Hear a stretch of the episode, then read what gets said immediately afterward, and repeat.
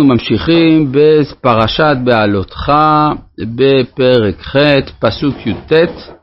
התחלנו לראות את ההקבלה, ויתנה את הלוויים נתונים לאהרון ובניו מתוך בני ישראל, לעבוד את עבודת בני ישראל באוהל מועד וכפר על בני ישראל, ולא יהי בבני ישראל נגף וגשת בני ישראל אל הקודש, וציינו שלפי המדרש זה מכוון כנגד חמישה חומשי תורה. למה? בגלל שהלוויים עניינם להיות נושאי התורה בישראל, ולכן אין פלא שבפסוק המציין את בחירתם, יהיה רמז לאותם חמישה חומשי תורה. אם נכנסים לרזולוציה יותר מדויקת, אז יוצא ככה, אה, נתונים לאהרון ולבניו מתוך בני ישראל זה כנגד ספר בראשית. שהרי בראשית זה הציון כיצד ישראל נבחרו מתוך האנושות, אז במקביל לזה כיצד הלוויים נבחרו מתוך בני ישראל. לעבוד את עבודת בני ישראל באוהל מועד כנגד ספר שמות, כי הרי ספר שמות עניינו בסופו של דבר השראת השכינה בישראל, שבא לידי ביטוי בסוף הספר כאשר השכינה שורה באוהל מועד. ולכפר על בני ישראל כנגד ספר ויקרא. כי כל עניינו של ספר ויקרא, עבודת הכהנים, תורת הכהנים שבאה לכפר על בני ישראל, ולא יהיה בבני ישראל נגף, זה ספר במדבר. כן, שהוא הספר של הדרך, והדרך הוא הזמן של הנגף.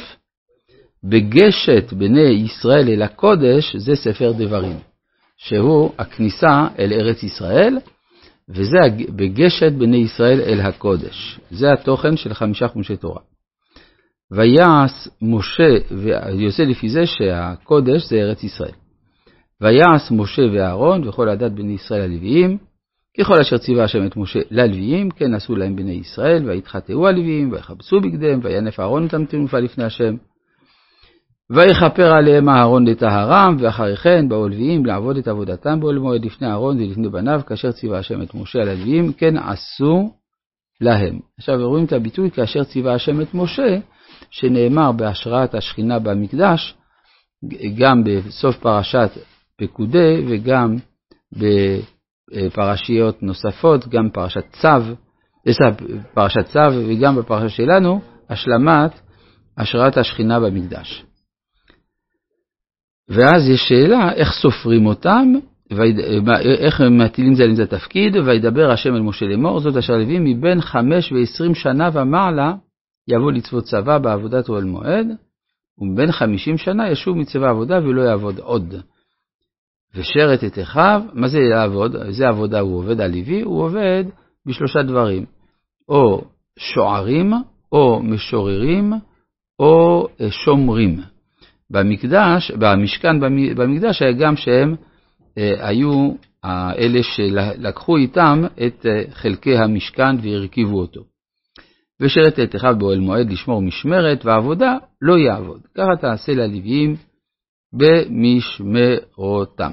עכשיו, עד עכשיו, אם כן, דיברנו על זה שפרשת בעלותך עוסקת בתורה והיחס בין ישראל לבין התורה.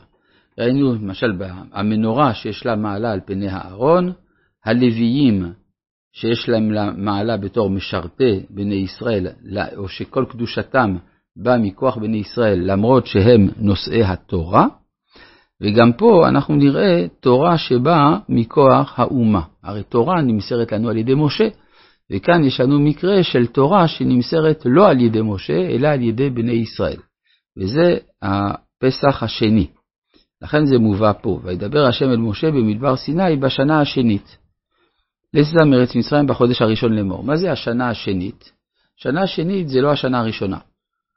כלומר, שנה ראשונה זה הפעולה שבאה ממעלה למטה. הקדוש ברוך הוא פועל. השנה השנית היא בהגדרה באה ממטה למעלה. זה הזמן שבו הנברא, אחרי שקיבל את הזריקת אנרגיה הראשונית, הוא עכשיו צריך לגלות את כוחו. וזה הכוח של השנה השנית. גם אנחנו נראה שזה קשור לחודש השני, זה עוד לא כתוב, אז זה יבוא. ויעשו בני ישראל את הפסח במועדו, לפי מה שהסברנו כמה פעמים, אף על פי שמצוות קורבן פסח זה כל, כל שנה, אבל הציון בתנ"ך שעשו את הפסח, כל פעם שמדובר על פסח מבחינה היסטורית, מדובר אחרי שהעם עבר טראומה של עבודה זרה. אז במקרה שלנו, במצרים השתחררו מעבודה זרה, משכו, קחו לכם שא, משכו ידיכם מעבודה זרה, עבודה זרה של מצרים. כמו כן גם פה, אחרי מעשה העגל. אז אמנם לא עבודה זרה חמורה, אבל בכל זאת, פה צריך היה לתקן. אחר כך במשך 40 שנה, כלומר 38 שנה, לא עשו בני ישראל את הפסח. אחרי שהיה מעשה המרגלים, והקדוש ברוך הוא החליט שהם יישארו 40 שנה במדבר, לא עשו את הפסח, ועשו את הפסח בפעם הראשונה בימי יהושע, כאשר נכנסו אה, לפני כיבוש יריחו. וזה היה מיד אחרי מעשה בעל פאור. כך שאנחנו רואים שכל פעם שיש פסח, שהתורה מציינת, התנ"ך מציין אותו כמעשה שנעשה, והוא נעשה בעסק גדול, זה אחרי עבודה זרה. אותו דבר גם בימי אה, חזקיהו אחרי אחז, בימי יאשיהו אחרי מנשה ועמון, ובימי עזרא ונחמיה אחרי היציאה מן הגלות, כי כל הדר בחוץ על הארץ כעובד עבודה זרה, זה שש פעמים שמוזכר הפסח בתנ"ך. אה, כמו כן גם הפסח השביעי, אנחנו נעשה אותו במהרה בימינו, אינשאללה אמן. ויעשו בני ישראל את הפסח במועדו בארבע עשר יום בחודש הזה, בין ארבעים תעשו אותו במועדו, ככל חוקותיו וככל משעתיו תעשו אותו. זה ככל חוקותיו ומשעתיו? מה שנאמר בפרשת בו. וידבר משה בן ישראל לעשות הפסח, ויעשו את הפסח.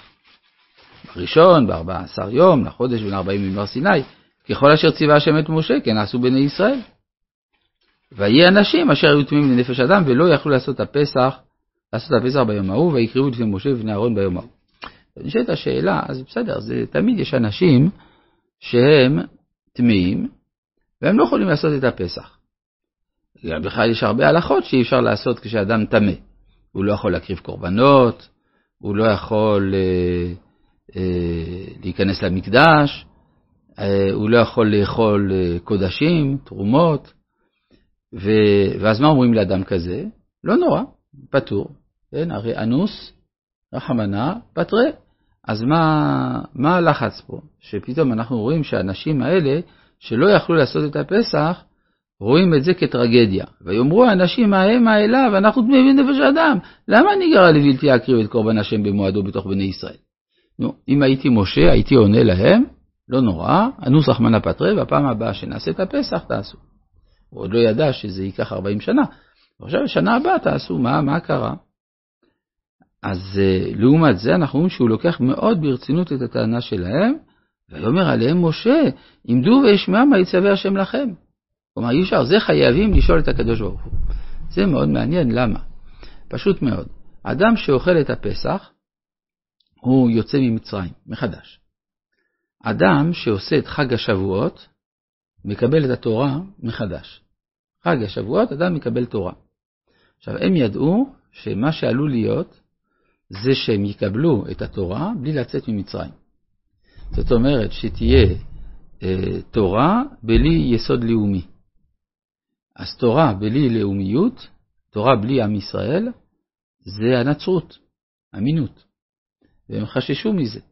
לכן הם אמרו, אם אנחנו לוקחים ברצינות את העובדה שאנחנו יוצאים ממצרים, את, את העובדה שזה קבלת התורה מחדש, אז אנחנו צריכים לקחת גם ברצינות את יציאת מצרים. ולכן הם היו בלחץ. לכן היה חי, חי, חייבים למצוא פתרון עוד לפני שיגיע חג השבועות, וזה הפסח השני. אבל הם לא עשו במועדו, הטענה שלהם שהם לא עשו במועדו, ואומרים להם תעשו במועד אחר. כן, אז המועד האחר, מה שחשוב זה שהוא ב-14 יום לחודש, ושזה לפני מתן תורה. נו, מה נשאר לך? פסח שני בחודש יר, זה מה שנשאר להם.